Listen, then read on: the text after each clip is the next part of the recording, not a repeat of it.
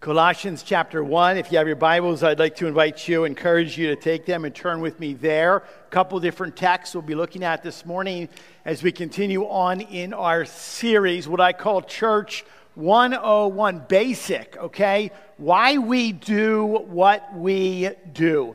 Thank you, Pastor Stewart, for that. Notice they cut his mic at the right time. I just hope nobody does that for me this morning. Go a little bit longer. What a delight it is to be in the house of the Lord this morning together, brothers and sisters in Christ, on the Lord's day, all of our attention focused on the Lord. Today's a special day. Not only do we get to remember and celebrate the communion table, what Jesus Christ has done for us through his sacrifice on the cross, but we also get to celebrate alongside of Mark Kibler later on in the river as we celebrate baptism where Jesus Christ what did not stay dead but rose in the newness of life and calls us to do the same to walk according to him and according to his word. It seems like there's a lot of like moving pieces and parts this morning. Craig thank you my brother for leading us. I love your heart before the throne in worship today. I know that we've prayed i need help. We're going to just pause briefly and ask God to bless our time in His Word this morning. Would you bow your heads and pray with me? the psalmist says, Not unto us, not unto us, O Lord, but to your name be the glory. And Lord, that is our prayer as we focus on you. I thank you, Lord, for every single person that has gathered this morning. I would pray that your spirit would, would work amongst us and within us as we consider a most important subject. Father, we thank you for your patience with us, your encouragement in our lives, and help us to do that for others. And now may the meditation of my heart, the words of my mouth be pleasing unto you and you alone. We ask this in Christ's name. Amen. So, we've looked at basic things that we do here. And if you're new to Big Woods or maybe new to the church scene or like, I'm not quite sure what this is about, we've talked about the fact that there is preaching that takes place and, and praying and serving and giving, and all of them are important. What I want to focus on today is that you actually can do all of those things kind of at arm's length. You, you can serve, but it still can have what? You can have, like, here's a cup of coffee, cup of cold water, but there's still distance. But I, I believe if we do all of those things, preaching, praying, serving, giving, and we miss this one that we're talking about this morning, the ministry of encouragement, then honestly, I believe that we have failed. That we've actually missed the mark. And you're like, why is that? Here's my explanation. Here's my reason because people matter. There's a, there's a legitimate concern, legitimate, genuine, sincere concern that we have to have for people's hearts and minds and bodies and souls. And today we look at, in a sense, it's soul care. It's the ministry of encouragement, and it is a good thing to do.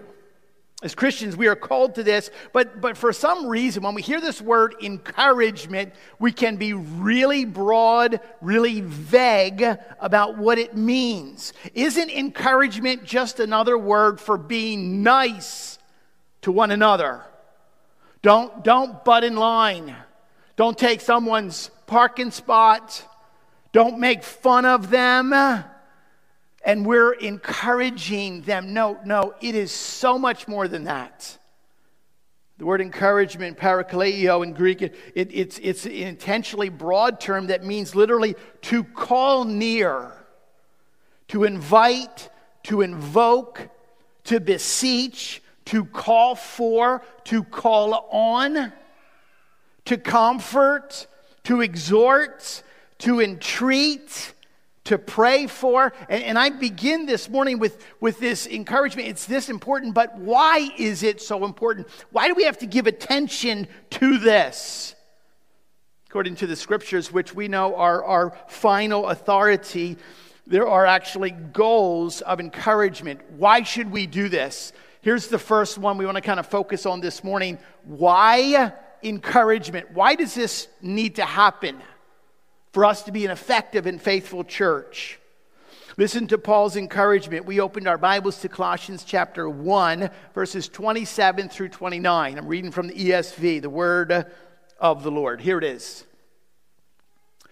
To them, God chose to make known how great among the Gentiles are the riches of the glory of this mystery, which is Christ in you, the hope of glory. Him we proclaim, warning everyone and teaching everyone with all wisdom. And here it is that we may present everyone mature in Christ. For this I toil, struggling with all his energy that he powerfully works within me. I don't know if you, you caught it or not. And when we begin to hear that it is going to include everyone, some of you are like, get me off the bus right now. Okay, I just don't know if I want to go there. Paul's objective is the fact that we present, look left and right, look in front of you or behind you. We have a responsibility to prevent, prevent, present everyone mature. It says in the New American Standard, everyone complete. We have a responsibility to, to present everyone, it says in the King James Version, perfect. It means that we have a responsibility to present people holy in Christ. And Paul says that he's kind of letting us see inside his heart. He says, I toil, struggling.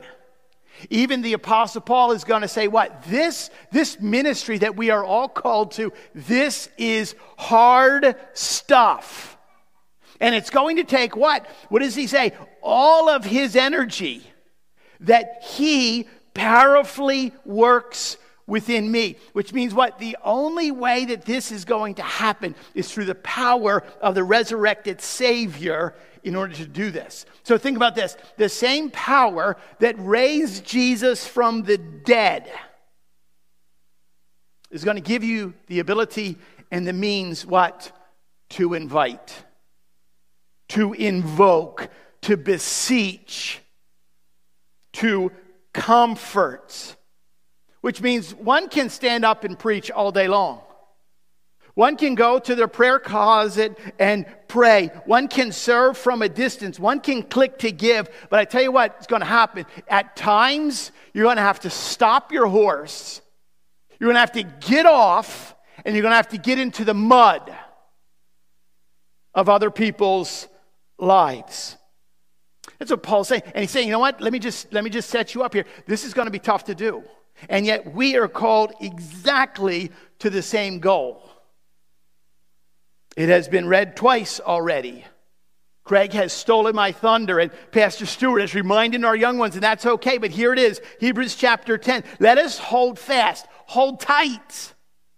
Don't let go to the confession of our hope without wavering, for he has promised, who has promised is faithful. Let us consider, let's think about how to stir up one another to love and to good works, not neglecting to meet together, which means you don't have the luxury to stay home, all right? Not if we're going to be faithful to Scripture.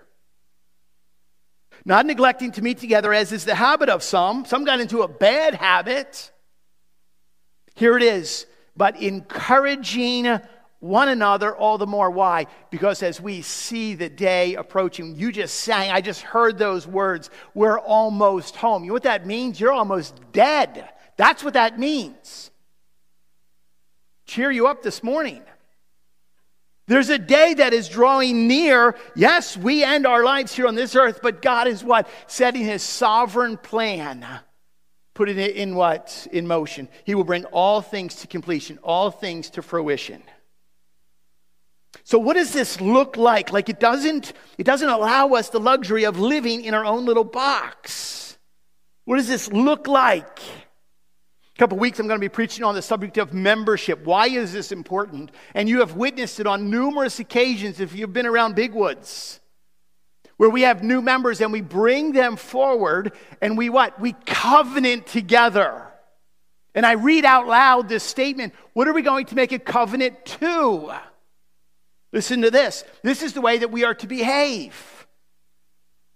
We're going to publicly promise to honor the Lord by being just in our dealings, faithful in our engagements, exemplary in our behavior, to avoid all tattling and gossip and backbiting and excessive anger. I like the way that it says excessive anger. We're allowed a little bit, just not excessive anger. We further engage to, listen to this, watch over one another in brotherly love. Remember one another in prayer, to aid one another in sickness and distress, to cultivate Christian sympathy in feeling and Christian courtesy in speech, to be slow to take offense, but always ready for reconciliation and mindful of the rules of our Savior to secure it without delay. That's what we agree to. Do you agree to this? Yes, we do. What are you agreeing to? You're agreeing to the fact that encouragement is speaking the truth of God's word into someone else's life to draw them in their journey or their maturity toward godliness. Here's why we encourage it is for the purpose of collective or corporate holiness. That's why we do this. What a massive, massive responsibility. So think about this for, for a moment. We are in a life and death struggle in this world. We battle the, the things of this world, we battle our own flesh, we battle the enemy. And our calling is to help each other cross the finish line together. It's not like you, like, I win, you're all back there. It doesn't work like that. We cross the finish line together by the grace of God. Why? So we present everyone. Here's my brother, here's my sister. I've journeyed alongside of them, perfect or holy or complete or mature in Christ. And you know it. You know that what? Ministry is messy. Why? Because our lives are messy. Now, we know that God is ultimately the one who, who accomplishes this work. In His grace, He allows us, He blesses us with the opportunity to have a little tiny part, a little bit of responsibility. Just think for a moment of your week. In the course of one week, how many decisions you have to make? Dozens, if not hundreds, of decisions that are going to affect your usefulness or I could say your uselessness for the cause of Christ. So, in these decisions, even if it's not explicitly sinful, there can be a what? A lot of foolish decisions that people make. Daily choices how, how, how much or how little to work, how, how much or how little to save, how much or how little to give. How to parent, how to speak, what we say in our lives. And these decisions, all these little decisions, add up over the course of time and they paint, in a sense, they write the storyline of your entire life. Like this week is one more chapter. Therefore, what? We know that we're going to be presented before the Lord of what his value is going to be lasting, and the foolishness, the sinfulness is what is not going to. Therefore, we need one another. I need the counsel of others. You need the wisdom of one another to help us in every single area, in every single decision. How do we do this, and how do we do this well? That's why today we focus on this to, to stir up we focus on what? How to encourage one another well. And I would ask this question why is it so hard for us? Why is this ministry of encouragement so hard? Number two, I want to give you what I call the challenge or challenges of encouragement. two things that we must be aware of as we what try to encourage others. The first one is that there's a struggle that's going on with inside every one of us of our own heart.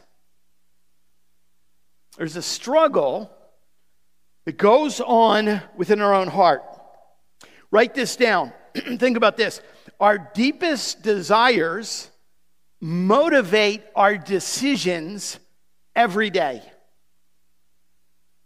Do you get it? Our deepest desires motivate our decisions every day. So, what is, what is deep within inside of us? A, a sense of purpose. For some of you, it's popularity. You want to be seen and known. What is it? Power? I don't, want to just, just follow along in the line. I want to be in the front of the line. Is it, is it pleasure? I just, I just want to feel. And there's a long list here food, sex, self, beauty, indulgence, extravagance. There's, there's a long list here. Our deepest desires motivate our decisions. And yet, we have that truth with how we live our lives in light of what both the prophet Jeremiah and the apostle James both tell us. Jeremiah says what? In chapter 17, that the heart is deceitful above all things and beyond a cure. Who, who can understand it? James tells us what? That our passions are actually at war within us. And some of you can testify of that because you're in the midst of a battle right now. So when we find our brothers and sisters in this particular church, we're part of this family, and they're making decisions that you look at and they do not align with what we know Christ has called us to. We have a responsibility to what? To guess what? Say something. To speak into their lives. And we have to remember what? That the source is, isn't always external. The reason that they do certain things, like why do you do that? It's not always external. It's not just because the fact that they had a flat tire on the way to the office. It's not the fact that they had a bad day. They're not feeling well. It's not external. It's not the fact that their third grade teacher picked on them, flunked them. Doesn't, doesn't, it's not external. It's not the fact that one ear is bigger than the other. Did you ever see that with somebody? You're like, man, your life is ruined, boy. Like, how are you going to maneuver your way through life? You got like one big ear. And we think about these externals, thus the reason that's why they behave the way that they behave. It is so important because so often when we're in relationships with one another, as brothers and sisters in Christ, we see things in their lives. It's almost like, Lord, don't let me see that. I don't want to see that. But we see things in their lives that are dishonoring to Christ. And our goal is often what? We've got to get them somehow to behave a different way. If he just wouldn't spend so much time with those people, and we try to correct their behavior. If she just spent more time in church, if only he would switch jobs and, and he'd have more time with his family, then there wouldn't be these problems. But all too often, we have to realize this behavior is not the root of the problem. Remember, only God can change a heart. We are what? We're simply his instruments. And so what happens is that we are called to, to weave our lives alongside of others, to knit our hearts to come alongside of. How do we do this? I tell you what, first and foremost, prayer is our best weapon, which means that we don't have to force people. Don't ever try to guilt someone into particular behavior modification. Don't coerce them. Rather, ultimately, we care about matters of the heart. And real change is going to happen when we pray for that person in love, we speak truth to them, we point them to Christ, and what? We live like Christ. We give them example of that's what it should look like. Knowing that we're not perfect. Because what? All the while we know, I know deep inside my own heart, it is prone to wander. What do we sing about? Prone to leave the God I love. It interesting? I find that when Paul writes to the Galatians, and he, and, he, and he teaches them, he's speaking to them, he's writing to them how to restore someone who's been caught in sin. Excuse me, he says this If anyone is caught in any transgression, you, you who are spiritual, spirit led, should restore him in a spirit of gentleness, meekness. But keep watch on yourself, lest you too be tempted. Which means what? As we have a ministry to come alongside others, we better be careful of the condition of our own hearts. And by focusing on the heart, it reminds us that our goal is not just to make people feel happy. I'm going to encourage them. I'm going to like jingle something shiny in front of them or make them laugh. It's not just to help them feel happy. Encouraging others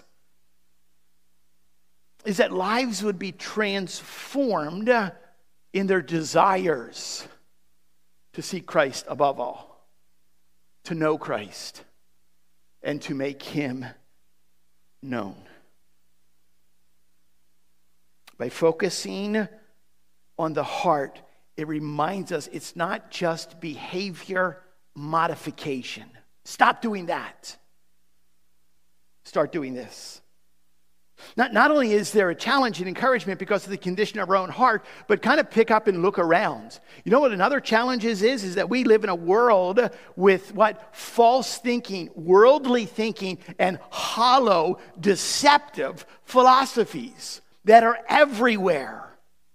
Paul writes, he continues on. We read Colossians chapter 1. In Colossians chapter 2, he says this in verse 8 See to it that no one takes you captive by philosophy and empty deceit, according to human tradition, according to the elemental spirits of the world, and not according to Christ. Now, what happens if you kind of stay within that same terminology here? Think about this. All of us, all of us, all of the time are philosophers and we're creating philosophies for meaning in our lives. What, what matters? Why, why does that happen? Whose idea was this? What's, what's it really worth trying anyway? What's it even worth living for? And as we listen to the philosophies in this world, what happens is that we too often are deceived. Our minds, in a sense, are taken captive by what the world has to offer. It's kind of like you're whispering the truth of the gospel into one, one ear of one person. You're like whispering. And what? And the other here, there is a megaphone that is shouting the, the philosophies and the false ideologies that live and exist in this world today. Our encouragement, what? We must return to the truth of the gospel. We must rest, breathe deep in the fresh air of grace. But we know it's hard because our lives, we struggle. Um, two guys Timothy Lane and, and Paul David Tripp wrote a book called How People Change. And, and they talked about the fact that there's kind of a distance between what we know to be truth in the truth of the gospel and, in a sense, how we actually live our lives. And he calls it, they refer to it as the gospel gap, where we live kind of with a mix of we understand this to be true, but we kind of buy what? The lies that we hear shouted by the megaphone in this ear. And they break it down and kind of give examples. And I won't go through all of, the, all of them in detail, but just kind of a brief what is it that we buy that we kind of wrap our lives alongside of? Lane and Tripp talk about formalism, where we participate regularly. We're even active in ministries at the church. and my life is under control. But what? Church, actually, you can do all of this, and it can have very little impact on the condition of your own hearts and how I live my life. And what happens is we can become very, very judgmental toward other, very critical towards other, easily offended. But we're checking all the boxes. Or how about legalism? I live by the rules, the rules I create for myself, and you better live by the rules that I create for you as well. That is graceless, that is loveless. There is no joy in that, and we become haughty and arrogant and bitter.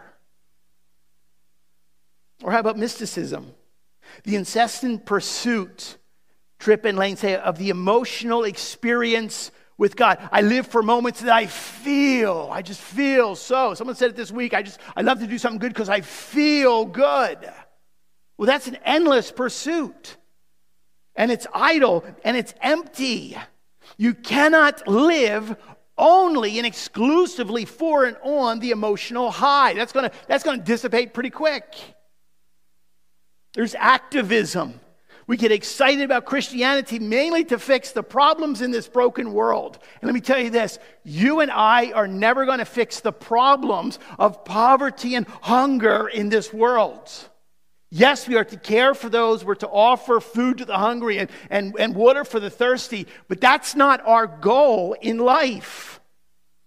We're never going to alleviate poverty.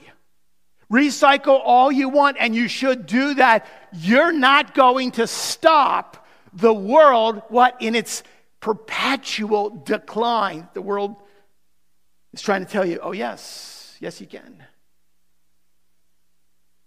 Or even what? Biblicism, a, a reducing of the gospel to, to content. I mastered this. I have this knowledge. I know the Bible better than anyone else here. People actually have said that. And yet, what? They don't even let that truth rule and reign in their own heart. And they just get impatient with other people because they don't know as much as they do. All of these are anti gospel philosophies based on half truths, easy to fall for, easy to fall into, which is exactly why we need this ministry of encouragement to come alongside. 2 Corinthians 10, we demolish arguments. Remember, we did a, a series last fall before we launched into Genesis on spiritual warfare? And we started right here. Part of our responsibility is to destroy and demolish arguments and every pretension that sets itself up against the knowledge of God. And they're endless today. We take captive every thought and make it obedient to Christ. And, and that's, that's the challenge, a struggle with our own hearts because we struggle with the noises that we hear in the world. Let, let me tell you, you cannot walk down the middle of the road.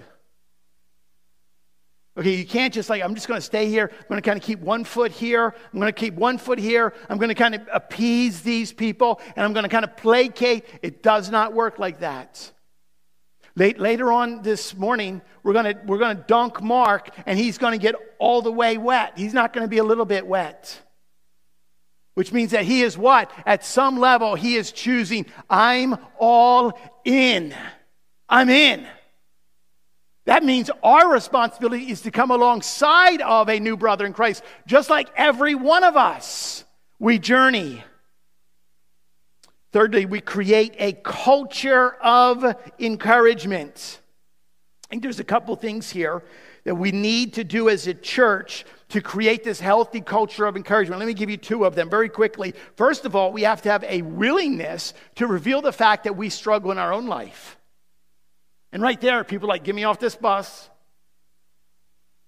Not only a willingness, what? To reveal your own struggles, but you have got to have a willingness to come alongside people as they reveal their struggles to you. And you're like, wait a minute, I got enough problems to deal with. I don't need yours. J- James chapter 5, verse 16 says, Confess your sins to one another. Really?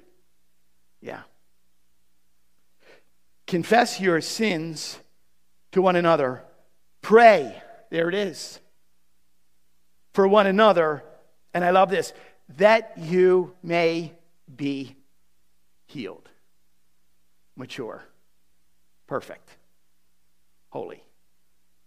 Just, just, just stop. Like, just pause. I draw. I'm a, I'm a. I draw little stop signs on my notes. Like, stop. There's a stop sign here. Think about this. Do you make it a habit to share the struggles of your life with others? I'm stopping because I don't run stoplights. Do you make it a habit to reveal and share your struggles with us? And I'm not talking like you gotta, you gotta hang all your dirty laundry out for every single person and every dark little secret and sin that you have. I'm not talking entirely about that, but we all struggle in our battle towards holiness. Are you, are you at least honest with people? Casually, how you doing today? You know what? It's been a tough day. I think it's a tough day today because it's been a tough week. Like you don't have to go into the depths of it, but you got to at least be real with one another. And then if, if, if we're, we're honest with people in a casual relationship, those that we have a closer personal relationship, do you go deep with them? You, you need to. Not necessarily with everyone, but there has to be a few two, three, four. Older women alongside younger women, older men alongside younger men teaching them.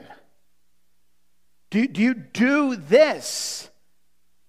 Or, or if we broaden it away from do you do this, let's kind of step back panoramic. Are we making this church welcoming for a struggling person? What does that mean? Does that mean that whatever you're doing, by all means, God bless you? No, no. But do we come alongside of them? Or is this a place that we just kind of pretend to have it all together, shiny plastic people? You realize one of the best, and I would say one of the kindest things that we can do for people who are struggling and are kind of like on the fence about this whole following Jesus thing. Maybe they're on the fence about like a full commitment they're on the fence about joining a church as a member. One of the best things we can do is make it very clear that this church is filled with people just like they are. One of the best things that we can do. Why? Because every single one of us struggle toward holiness every single morning. I pray, Lord, please help me. Help me not to mess up any more than I've messed up. Give me patience that is beyond myself. Give me love that is spirit born from within because I, I don't have it. There's a lot of hardness and selfishness and grossness in my heart, in my life.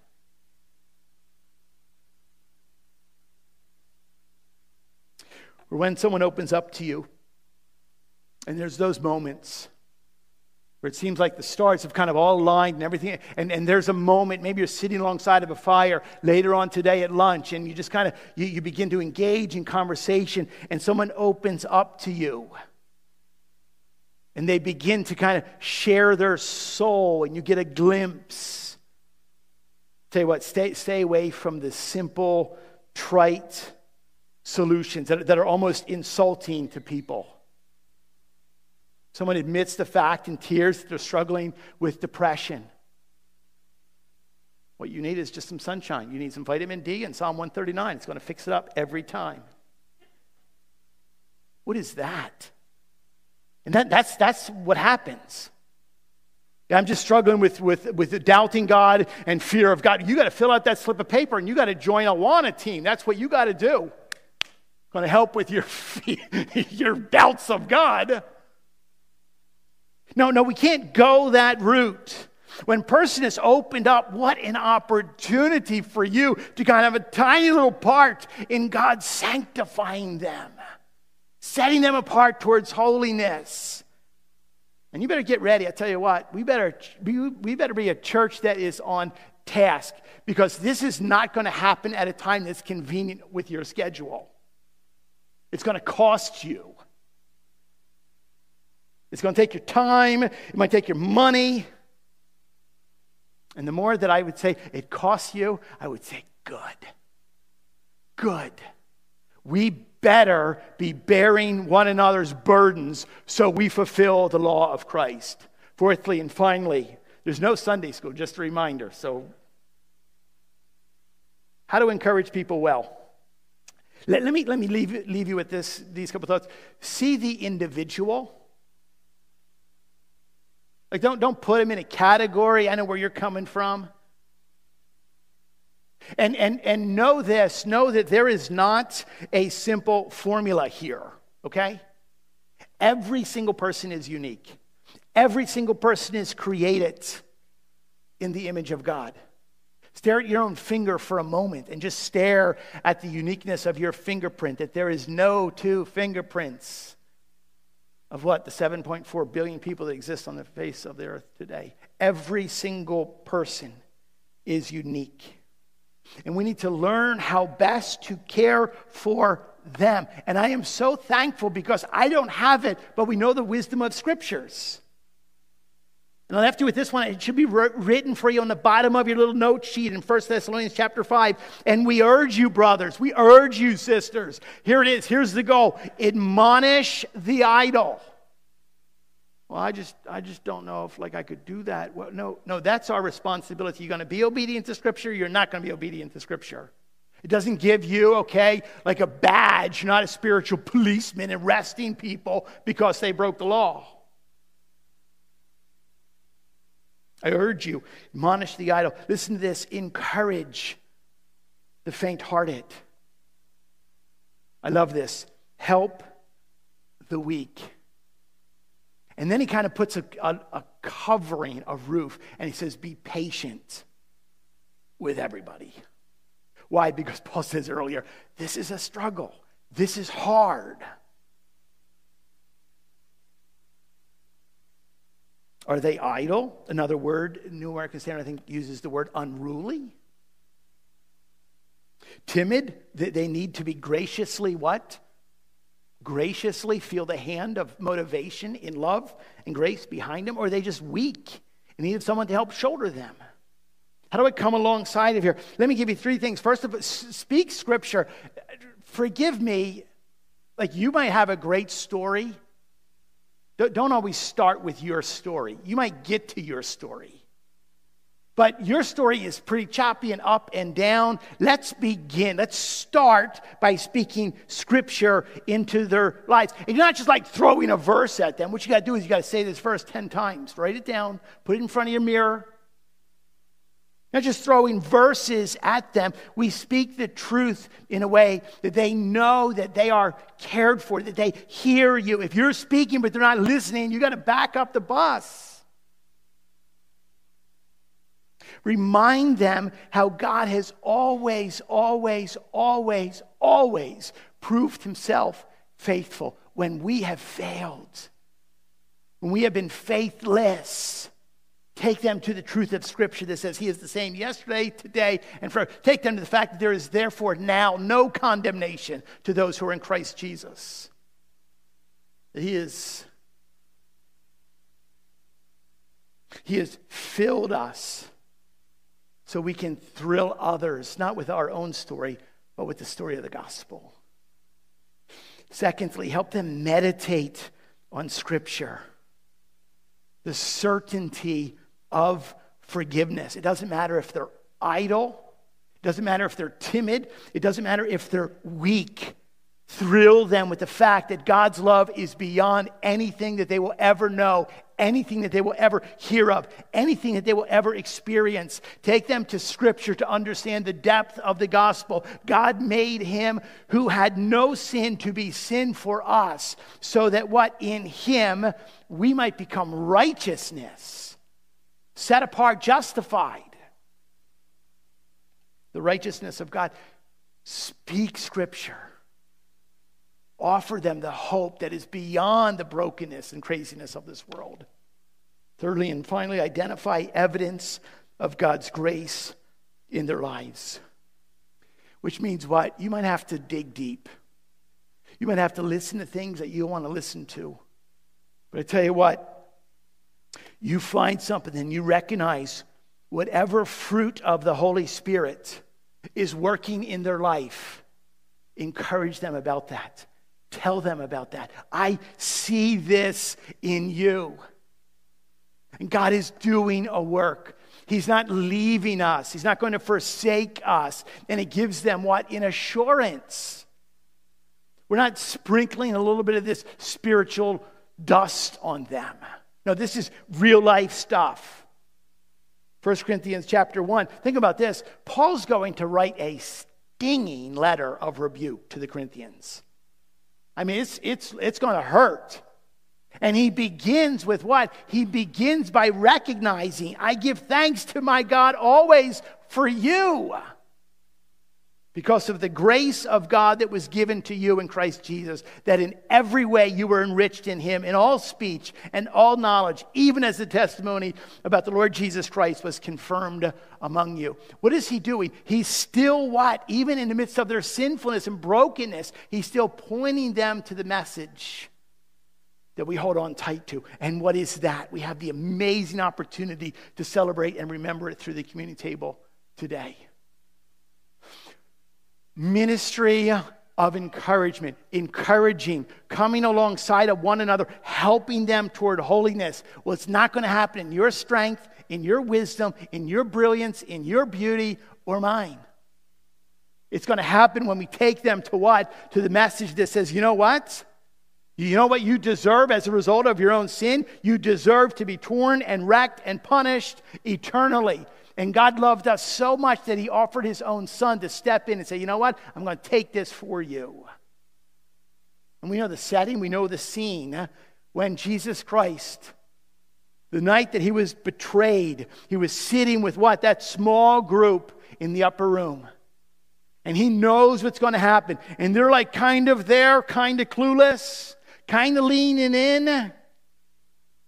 And he took a piece of bread, and, and the bread probably looked like this like flat, there's no leaven, there's no yeast in it.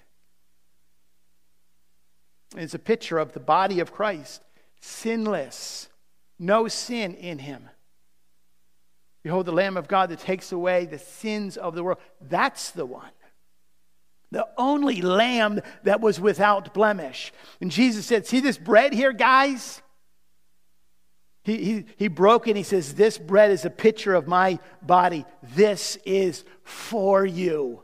What you're going to witness is for you. Eat this. And we know what happens. Every single sense. We taste it, we touch it, we smell it, we see it, we feel it. It's embedded into our minds and our memories forever. Don't ever forget, even in the most tumultuous seas in the darkest, darkest times when the clouds are forming and you feel that what? That heaving in your chest that says, I just, I just don't have it in me. This is where we go. And Jesus also took the fruit of the vine and he poured it out.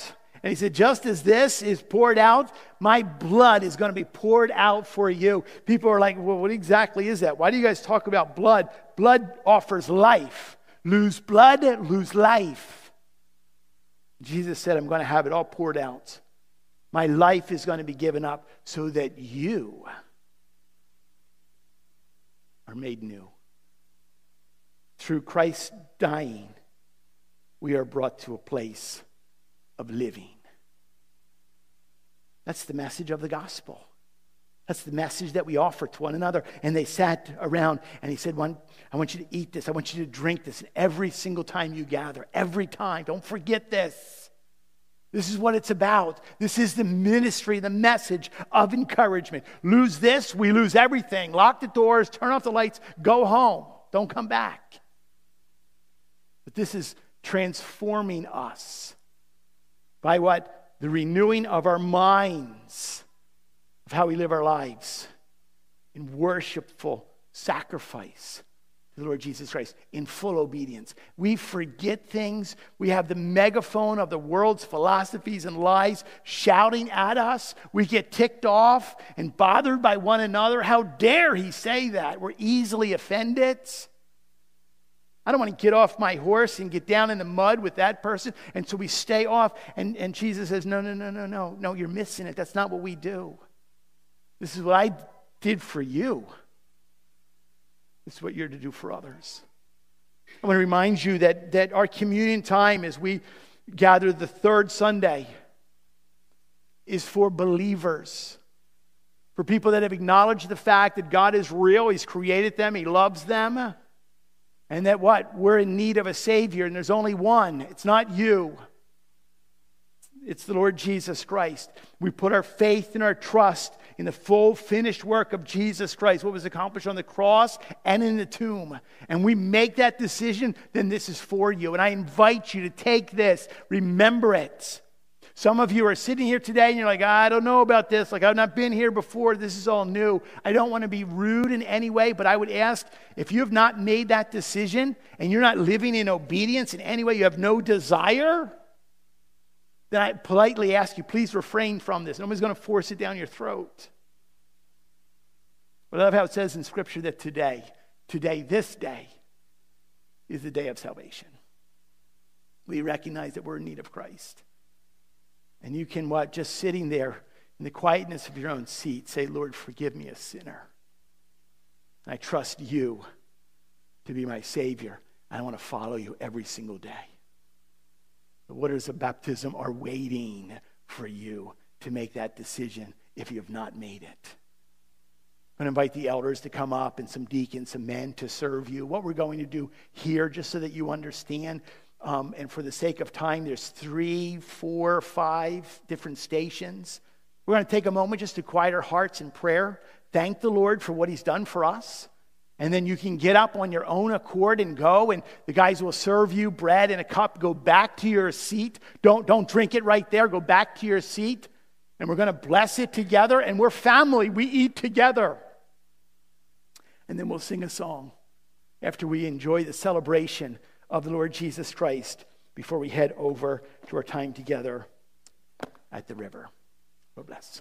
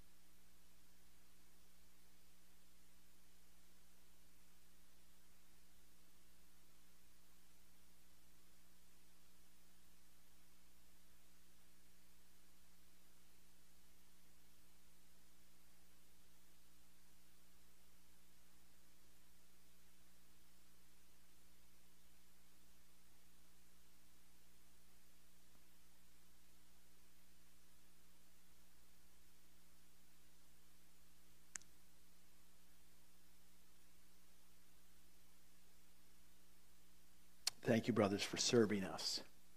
Pray with me. Father, we, Lord, just a thousand things kind of swirling, and we pause. I think slow down for moments like this, and we thank you. We thank you for who you are, your love for us, and the demonstration of that love. You don't, you don't love from afar, you love close up. I'm, I'm thinking, Lord, of nails driven through hands and the tearing of flesh and, and Lord, all of that for, for me, for us. And we are, we are stunned at your mercy and your grace and your love. Now, as we recognize, Lord, the importance of your sacrifice, I would pray, Lord, that you would fill us with your spirit. Allow this bread and this cup to nourish us and strengthen us. Lord, you've encouraged us. You left the glories of heaven to come down in the, the muck and the mire of this world. And Lord, we need your help. I need your help to do that and do that well. Please help us. Bless this bread. Bless this cup. Bless, Lord, this body of believers. May you use us to be faithful, ferocious followers of Jesus. We ask this in Christ's name. Amen. It's actually in that same letter that Paul's writing to the Corinthians. And he says this I received from the Lord what I also delivered to you that the Lord Jesus, on the night in he which was betrayed, he took bread, and when he had given thanks, he broke it, and he said, This is my body, which is for you. Do this, eat this in remembrance. Remember me.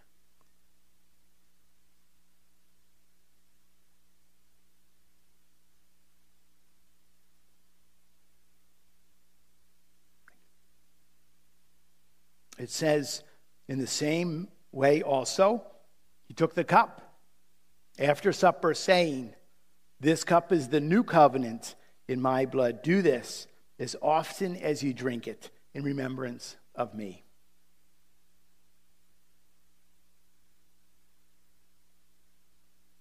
Every time, as often as you eat this bread, every time you drink this cup, you're proclaiming the Lord's death until he comes, and we pray that he would come quickly. Craig, lead us. Uh, Mark's gospel, I think it's in Mark's gospel that before they left this gathering, they sang a hymn together. And we're, we're going to do that at this time.